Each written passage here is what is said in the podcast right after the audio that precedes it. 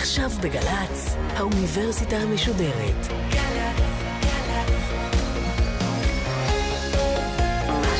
עכשיו.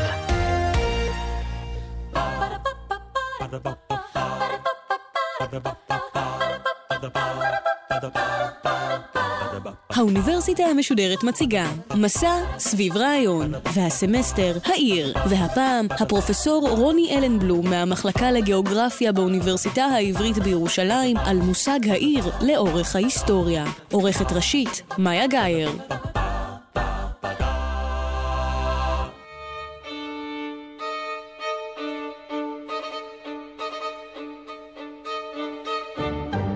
שלום, שמי רוני אלנבלום, אני פרופסור במחלקה לגיאוגרפיה באוניברסיטה העברית בירושלים.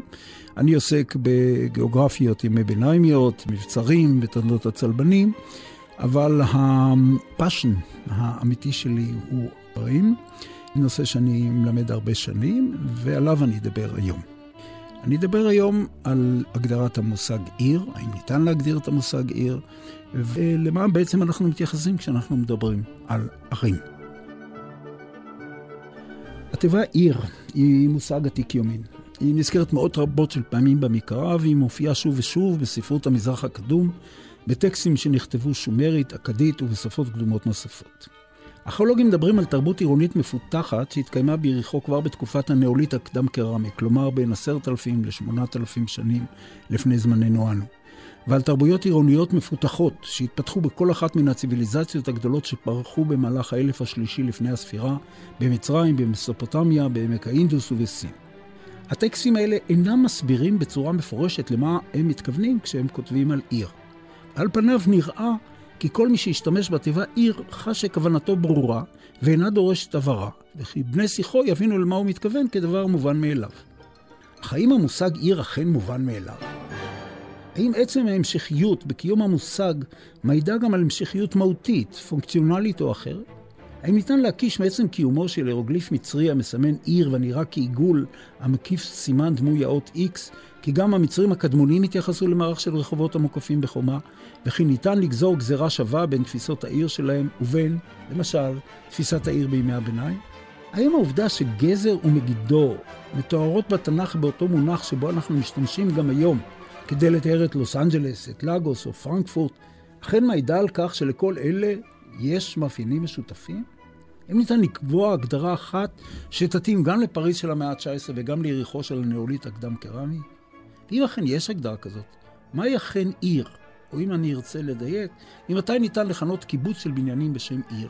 ואם יש תכונות אוניברסליות עירוניות שנשמרו אכן במהלך כל הדורות שבהן התקיימו ערים. דרך אחת היא לנסות ולמצוא לערים בכל התקופות הגדרות פונקציונליות משותפות. אם נצליח להוכיח כי אכן יש פונקציות מסחריות, תעשייתיות או מנהלתיות שהתקיימו במהלך כל ההיסטוריה בערים ורק בערים, נוכל לנסות ולהגדיר עיר על פי המלאכות והעיסוקים של תושביה. ייתכן והפתרון נמצא דווקא במבנה הפיזי, במהלך הרחובות, בגובה הבניינים, ובקיומה או בהיעדרה של חומה. הקריטריונים המקובלים בעולם המודרני להגדרת מעמדו של יישוב כעיר הם קריטריונים סטטיסטיים וטכניים. הם מבוססים בעיקרם על מספר האנשים החיים בתוך קו תיחום שרירותי. חצייה של סף מסוים תגרום להכרזה של יישוב כעיר, ומשמעות ההכרזה היא אדמיניסטרטיבית ותקציבית בעיקרה. אך ההגדרה הזאת, המבקשת לבסס את הגדרת הערים על קריטריונים אובייקטיביים כדי לבטל את היישובים העירוניים מיישובים אחרים, היא הגדרה תלוית מקום ותלוית תרבות. הגודל הנדרש להכרה ביישוב כיישוב עירוני בישראל נובע מן התנאים הדמוגרפיים והתקציביים המיוחדים לה, והוא שונה מארץ לארץ וממקום למקום. חוקרים העוסקים בגיאוגרפיה עירונית מנסים לשלב קריטריונים כמותניים נוספים, כמו הגובה הממוצע של בנייני המגורים, מספר הנפשות החיות בהם וצפיפותם, שטחי קרקע לתעשייה ולמסחר וכדומה. אבל בדיקה שטחית של הנתונים ההיסטוריים מעלה, כי רוב הקריטריונים האלה אינם תקפים לגבי הערים ההיסטוריות. גם משום שאין ממצא כמותני אמין לגבי המבנה והתפקוד של הערים העתיקות, וגם מכיוון שהמידע הקיים מעיד דווקא על דמיון בין הכפרים ובין הערים. בתים גבוהים וחומות היו קיימים גם בערים וגם בכפרים, ורבים מתושבי הערים, גם בערים הגדולות ביותר, כמו לונדון של המאה ה-17, עסקו בחקלאות. המכנים המשותפים שהוצאו בכל הניסיונות שנעשו להגדיר עיר גנרית, היו הגדרות מצומצמות ביותר ומצמצמות ביותר. ומיטב מידת התועלת שלהן הייתה מעטה, אם בכלל. חוקר הערים הימי ביניימיות, ריצ'רד אוג'ס למשל, הגדיר את הערים שאותן חקר כמקומות שבהם חיה אוכלוסייה גדולה יותר מזאת שחיה ביישובים החקלאיים, וכן הוא הגדיר את הערים כמקומות שבהם מתקיים לפחות מוסד אחד שאינו מנזר או ארמון המשרת רק את יושביו. קל להתרשם מכך שההגדרה של אוג'ס, כמו הגדרות רבות אחרות, היא הגדרה רחבה מדי שאינה אומרת הרבה. גם מקס ובר פותח את ספרו העיר, שבו הגיעה התיאוריה העירונית שלו לידי מיצוי, בקביעה כי לאור הריבוי העצום של תופעות עירוניות המתקיימות בכל העולם, נועדו הניסיונות להגיע להגדרה כוללנית של העיר לכישלון. בכל ההגדרות של העיר, הוא אומר, יש רק אלמנט משותף אחד, והוא שהעיר כוללת לפחות בניין מגורים אחד או כמה, ושהיא יישוב סגור יחסית. אני מאמץ בחום את קביעתו זאת של ובר, ומתקשה להאמין שניתן למצוא הגדרה שתחצה את אלפי השנים המפחידות בניו יורק לאור כסדים. כל הגדרה כזאת תתבסס על רדוקציה כל כך גדולה של המושג, שספק אם די יהיה בה כדי להבהירו. מכיוון שאני מוותר מראש על כל ניסיון להגדיר בהגדרה גורפת מהי עיר, אנסה בכל זאת להציע דרך התייחסות שונה, שתחלץ אותנו מן הצורך בהגדרה חוצת זמן וחוצת תרבויות של התופעה, שאף היא מובנת כביכול מאליה בכל תקופה. אין ככל הנראה דרך להציע הגדרה שתתאים לכל מגוון התופעות העירוניות שהתקיימו בכל התקופות כולם. כדי להעביר את כוונתי, אבחן את המשמעות המקורית של המושג פוליס, המציין עיר יוונית, ואת המושג civitas המתייחס לעיר רומית. אנחנו נוטים לתרגם את שני המושגים האלה, שהם מושגים סינונימיים במידה מרובה, כמציינים ערים או ערי מדינה. אך המשמעות של שניהם רחבה יותר, והיא מתייחסת לכל מאפייני החיים הקיבוציים והקהילתיים של יושביהם. במושגים פוליס ו civitas טמונה התייחסות לתרבות, לאתיקה, לכלכלה, לחינוך, להתנהגות פוליטית ולדת של מרכיבי הקהילה. לכל פוליס הייתה בדרך כלל גם צורת פולחן אחידה, והדברים אמורים במידה רבה גם לגבי הקיביטס הרומי. המושגים פוליס וקיביטס אינם מתייחסים למקום גיאוגרפי מסוים וספציפי. ערים יווניות ורומיות רבות, וכמוהם גם קומונות ימי ביניימיות רבות, יצרו מרכזי בת ששכפלו את המרכז הפוליטי שמהן הגיעו. לספרטה למשל היו ארבעה או חמישה יישובים שנתפסו כולם כפוליס אחד. קיביטס או פוליס הינם מושגים חברתיים המתייחסים לקהילה שיש לה דת משלה, מערכת פוליטית וחינוכית משותפת, וכן סטנדרטים חוקיים וערכים תרבותיים ומוסריים משותפים. האלמנטים של קהילה, פוליטיקה ודת אינם ניתנים להפרדה, והם, ולא הצורה הפיזית או המבנה הפונקציונלי, הם אלה שמגדירים עיר. הקיביטס הרומית, שממנה נגזרות כל המילים המציינות ערים בשפות האירופיות, כמו סיטי, סיטה, סיודד, צ'יטה וכדומה, אינה מתייחסת למבנה הפיזי הסטטוטורי הכלכלי של העיר, אלא לקהילת האזרחים ולמעמדם החברתי.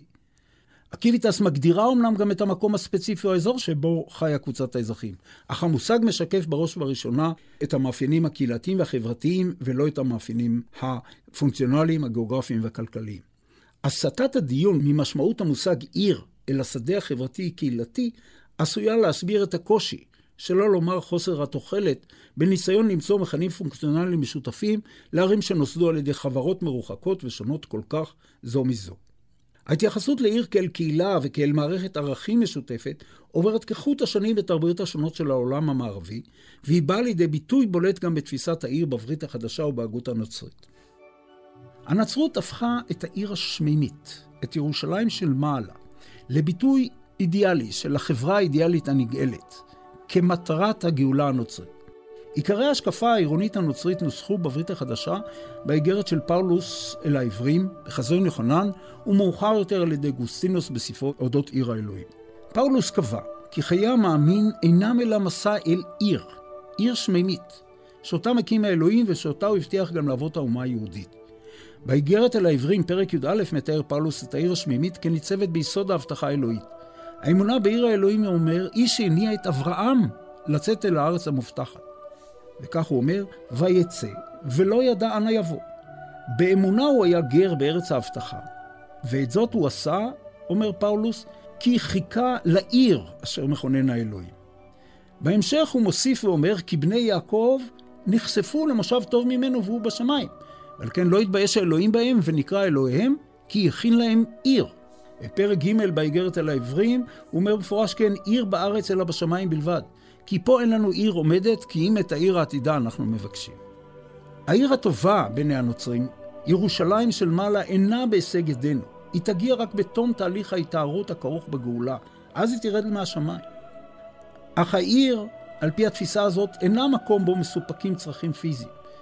העיר עצמה היא חברת מופת. על פי חזון יוחנן לא יהיו בירושלים של מעלה גורמים שליליים. לא בעלי לב רוגז, בנים לאומן בם, נבזים ומרצחים, זונים וקוסמים, עובדי פסל וכל אנשי שקר. חלקם של אלה, אומר חזון יוחנן, יהיה בים הבוער באש ובגופרית הוא המוות השני. חזון יוחנן מתייחס גם לצורתה הפיזית של עיר האלוהים, אך התיאור שהוא נותן הוא תיאור אידיאלי ומרוחק מכל מה שהיה מוכר בזמנו. ירושלים של מעלה תיבנה מאבני חן, תואר באור יקרות, ותהיה מוקפת בחומה מדודה ומרובעת. אין מקום לטעות. עיר האלוהים אינה אלא החברה האידיאלית של אחרית הימים. בתודעה הנוצרית, ירושלים השמימית היא העיר באי הידיעה. דובר אמנם בעיר שהיא יותר קונספטואלית מאשר ריאלית, אך היא מוצגת כאידיאל ממשי, המאומת עם הערים הארציות. ירושלים הארצית, בבל ורומא. רומא עצמה עוברת שינוי עמוק בתקופת הנצרות הקדומה. בהתחלה היא הסמל של כל הדברים האיים, וככל שהחברה שחיה בה הופכת להיות יותר ויותר נוצרית וזונחת את מנהגיה האליליים, כך משתנה גם היחס הנוצרי לעיר עצמה, שהופכת לביטוי המיתולוגי החדש של השלטון הנוצרי. אלא שהמפנה הזה בהתייחסות לרומא, מפנה שנבע מהתנצרות החברה שלה, עובר זעזוע קשה באוגוסט של שנת 410 לספירת הנוצרים. כאשר רומא, העיר הגדולה והחשובה שבערי העולם המערבי, נכבשת בידי רועי בהמות ויזיגותים שבוזזים ושורפים אותה.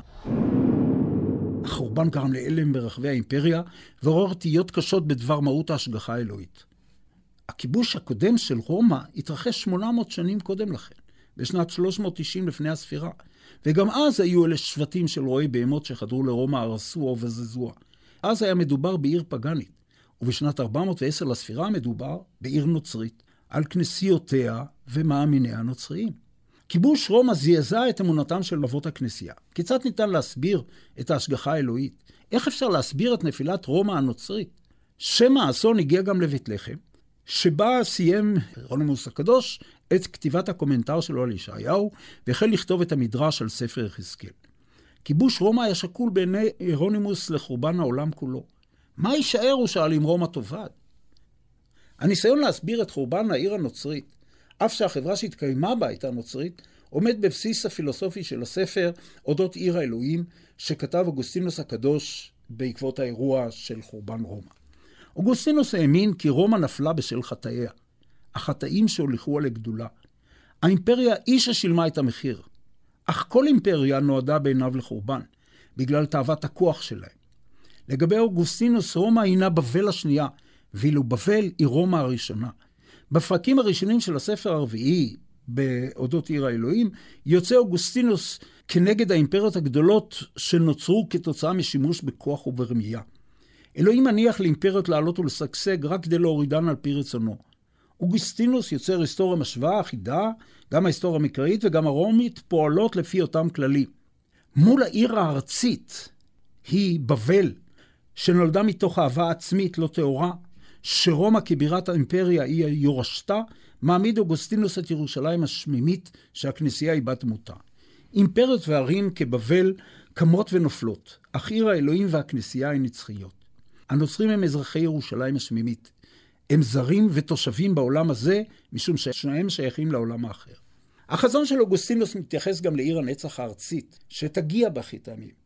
אך גם הוא לא ציפה לבואה קרוב. העיר השמימית לגבי דידו אינה מדינה, היא אינה דומה לפוליטאה של אפלטון, היא הייתה הרבה לפני הקמת הכנסייה הנראית ולפני אברהם.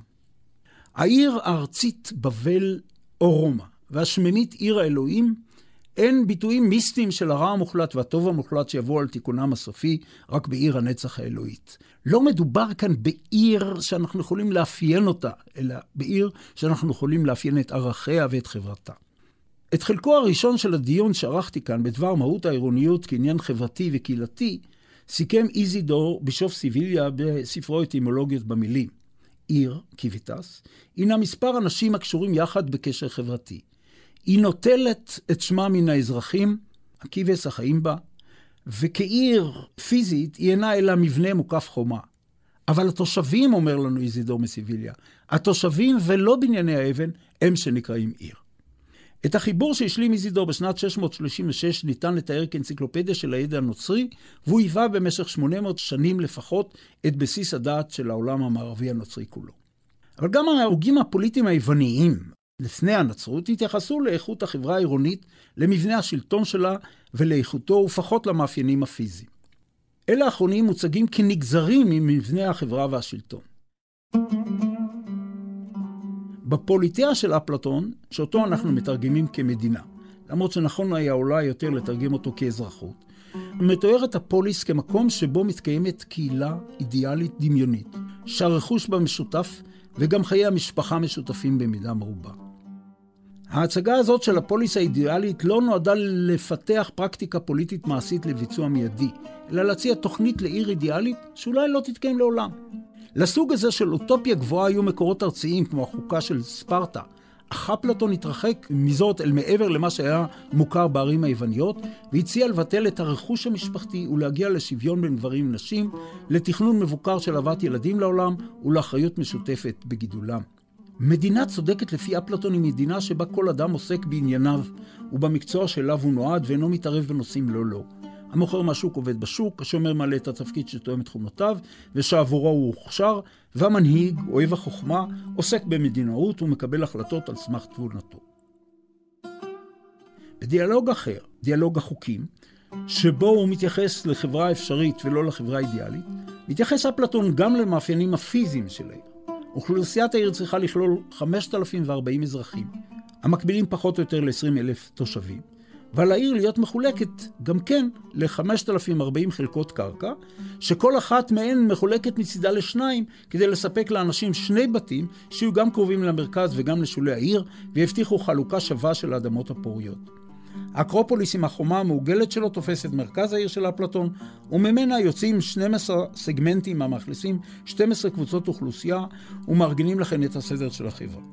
גם כשאפלטון המבוגר מציג את החברה הטובה ביותר האפשרית, הוא מציג מבנה אידיאלי שנועד לשרת מבנה חברתי אידיאלי.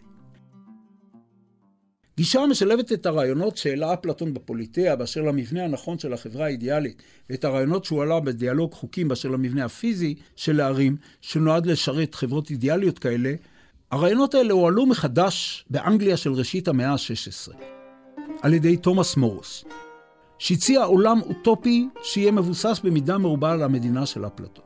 מורוס היה הומניסט קתולי אדוק. משפטן, מדינאי, ששימש בתפקידים שונים כמו יושב ראש בית הנבחרים והלורד צ'נסלר. הוא הרבה להתפלמס עם הפרוטסטנטים ואף סייע להנרי השמיני בחיבוריו נגד מרטין לותר. עם זאת, הוא סירב לתמוך בפומבי בשאלת גירושי המלך מאשתו, וסופו הוצא להורג לאחר שנמצא אשם בבגידה על שלא הודה בעליונות המלך האנגלי על הכנסייה. ספרו החשוב ביותר נקרא, ואני מתרגם את זה לעברית, ספר קטן על אודות משטר המדינה המשובח ועל האי החדש אוטופיה. נתפס לראשונה בשנת 1516, כמעט באותה שנה שבה מרטין לותר יצא כנגד הכנסייה הקתולית, וזכה מיד בפרסום עולמי. מורוס לא הסתיר מקוריו כי מדובר בעולם אידיאלי ומדומיין. פירוש המילה אוטופיה עצמה היא לא מקום, והנהר שזורם בה נקרא חסר מים. הלקח כמו בפוליטאה של אפלטון, כמו בעיר האלוהים של אוגוסטינוס וכמו חזון יוחנן, הוא שלא מדובר בתוכנית להקמת עיר, אלא קריאה ביקורתית של החברה העירונית של ימיו. בספר הזה תיאר מורוס ארץ עם 54 ערים, שכולן נבנו על פי תוכנית אחידה, וכל תושביהן חונכו כקתולים טובים. לאוטופיה של תומאס מורוס לא היה שום קשר עם המציאות ההיסטורית, וכל הדיון מלכתחילה היה אפלטוני, אידיאלי, הומניסטי ומנותק מן המציאות. מור סבור כי החברה האנגלית של המאה ה-16, שבה הוא חי, אינה חברה צודקת. הוא מבקר את השליטים המעדיפים לצאת למסעי כיבוש ומלחמה ומזניחים את הניסיון לתקן את העוולות בממלכתם. אך עיקר הביקורת מופנה כנגד הסדר החברתי, הדוחק את האנשים לעוני מרוד ומעודד פשיעה ועצלות בקרב שכבות רחבות של האוכלוסייה. מוס מרבה לבקר את מערכת המשפט. את הענישה האכזרית ואת ההוצאות להורג, שאינן מרתיעות, שכן הפשיעה אינה פוסקת. הבעיה על פי מורוס אינה נובעת מהיעילות או חוסר היעילות של מערכת האכיפה, אלא מן המוסר הירוץ של האוכלוסייה ומן הערכים הלא נכונים שלה. ריפוי החברה יבוא לכן רק כאשר האזרחים ישכילו להקים חברה צודקת, שתתבסס על רעיונות הפוכים בתכלית מאלה שמדריכים את החברה האנגלית בת הזמן. החברה באוטופיה מוצגת לכן כחברה שוויונית, פרט לעבדים, שיתופית, רציונלית, מסודרת וסטרילית. באוטופיה של מוריס אין קניין פרטי, וגם העבדים הם בבעלות המדינה. בכך הוא סבור נעוץ המפתח לריפוי חולייה של החברה. תומאס מורוס הולך בעקבות אפלטון ואינו מסתפק רק בתיאור של החברה המושלמת, אלא מנסה להציג גם את התבנית הפיזית של העיר שתיווצר לאחר תיקון החברה, שגם היא תהיה אידיאלית. העיר המרכזית של אוטופיה היא עיר בעלת תבנית רגולרית ומלבנית, שצידה רחב מצוי ליד נהר, שאין בו מים, והצר סמוך לגבעה. ובכל מקום שהטופוגרפיה אפשרה זאת, הייתה גם לערים אחרות צורה גיאומטרית מסודרת. מורוס תכנן גם את הקשר עם הסביבה החקלאית וציין שכל תושבי אוטופיה יעסקו בחקלאות. כל הערים באוטופיה דומות זו לזו, ומספר התושבים בכל אחת מהם לא עלה על 6,000 נפש. הרחובות מרווחים ונקיים, הבתים זהים לחלוטין זה לזה בגודלם, ומאחורי כל בית משתרע גן בו ניתן למצוא גפנים, תבלינים, פרחים ועצי פרי.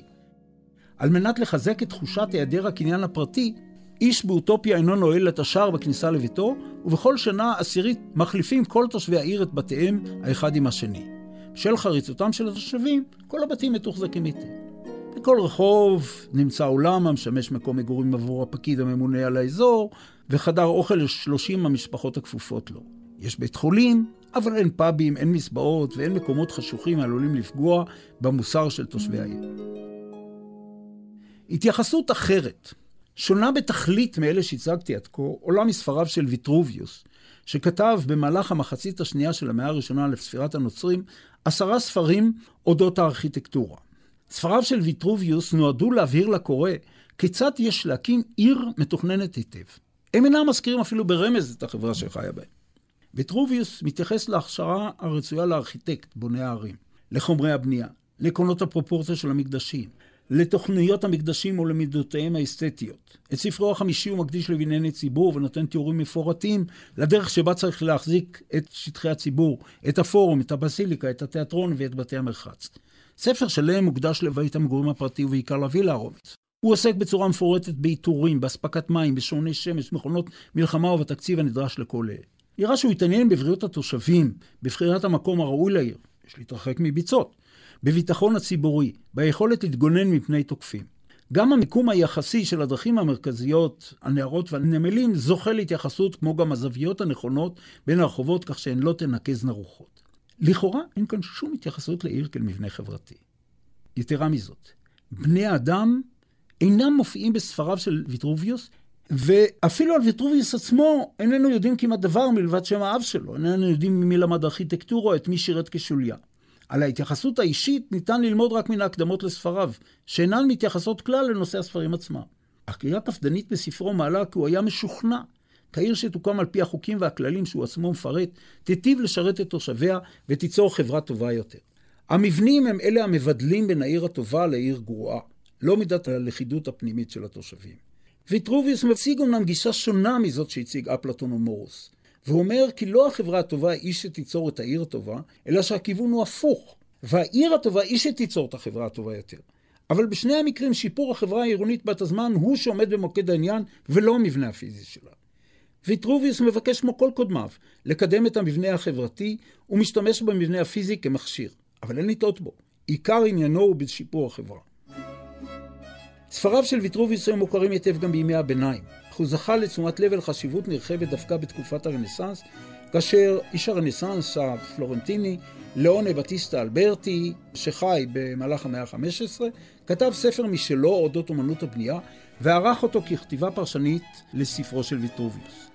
אלברטי אימץ אמנם רק חלק מן האלמנטים שהדגיש ויטרוביוס, אך כמו ויטרוביוס גם הוא הציע מודל של עיר אידיאלית לזמנו.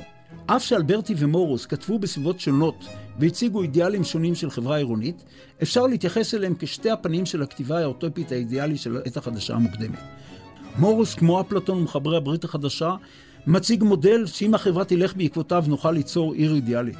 ואילו אלברטי, בעקבות ויטרוביוס, מציג את הסרגל התכנוני ככלי שנועד ליצור את החברה האידיאלית. גם המחקר המודרני עוסק במידה מרובה במבנה החברתי של העיר ובעקרונות שאותם היא מייצגת. הסוציולוג מקס ובר, שאת ספרו העיר הזכרתי בראשית הדברים, עוסק בעיר כמשקפת ערכים חברתיים המתפתחים ומשתנים במהלך הדורות. הספר שראה אור אחרי מותו, אבל נכתב עשור וחצי לפני כן, מוקדש לנושא שהעסיק את ובר יותר מכל במהלך הקריירה שלו כולה. לידתו של הקפיטליזם הרציונלי, שבו ראה ובר את פסגת ההתפתחות של החברה המערבית. ובר האמין כי הרציונליות הכלכלית התפתחה מתוך המבנה החברתי שהתקיים בערים הימי ביניימיות ובעיקר מרעיון האחווה שקישר בין חבריה. קבוצות של אנשים שהגדירו את עצמם כאנשי העיר, citizens, ויצרו לכן את החברות העירוניות האמיתיות הראשונות. לטענתו של ובר, התארגנויות כאלה לא היו יכולות להתקיים במקומות כמו סין או הודו בגלל האיסור המוחלט של קשרים בין קאסטות או בין משפחות. כלכלת העיר הקדומה הייתה מבוססת על שוד ופיראטיות, בעיני ובר, בעוד שהעיר הימי ביניימית התבססה על פעילות כלכלית לגיטימית משמעותית שהובילה בהדרגה להתפתחותו של הקפיטליזם הרציונלי. ולסיום, כל ההוגים שבהם עסקנו, פאולוס, ויטרוביוס, אפלטון ואוגוסטינוס, אלברטי, תומאס מורוס ומקס ובר, כל אחד מהם התמודד עם אתגרי החברה של זמנו, וכל אחד מהם תיאר את החברה האידיאלית שהוא ראה בעיני רוחו. העיר, או החברה העירונית, הייתה ביניהם החברה הטובה ביותר שאותה יכלו לדמיין בזמנם. והיא שעמדה לנגד עיניהם, ולא מודל פיזי ותפקודי שאותו ניתן ליישם בכל עיר או בכל תקופה. דומה שניתן לסכם את הדברים באמרתו המפורסמת של אוגוסטינוס הקדוש, שאמר על העיר שהינה נון מורי סדמנטס, כלומר, לא קירות או חומות, אלא מנטליות.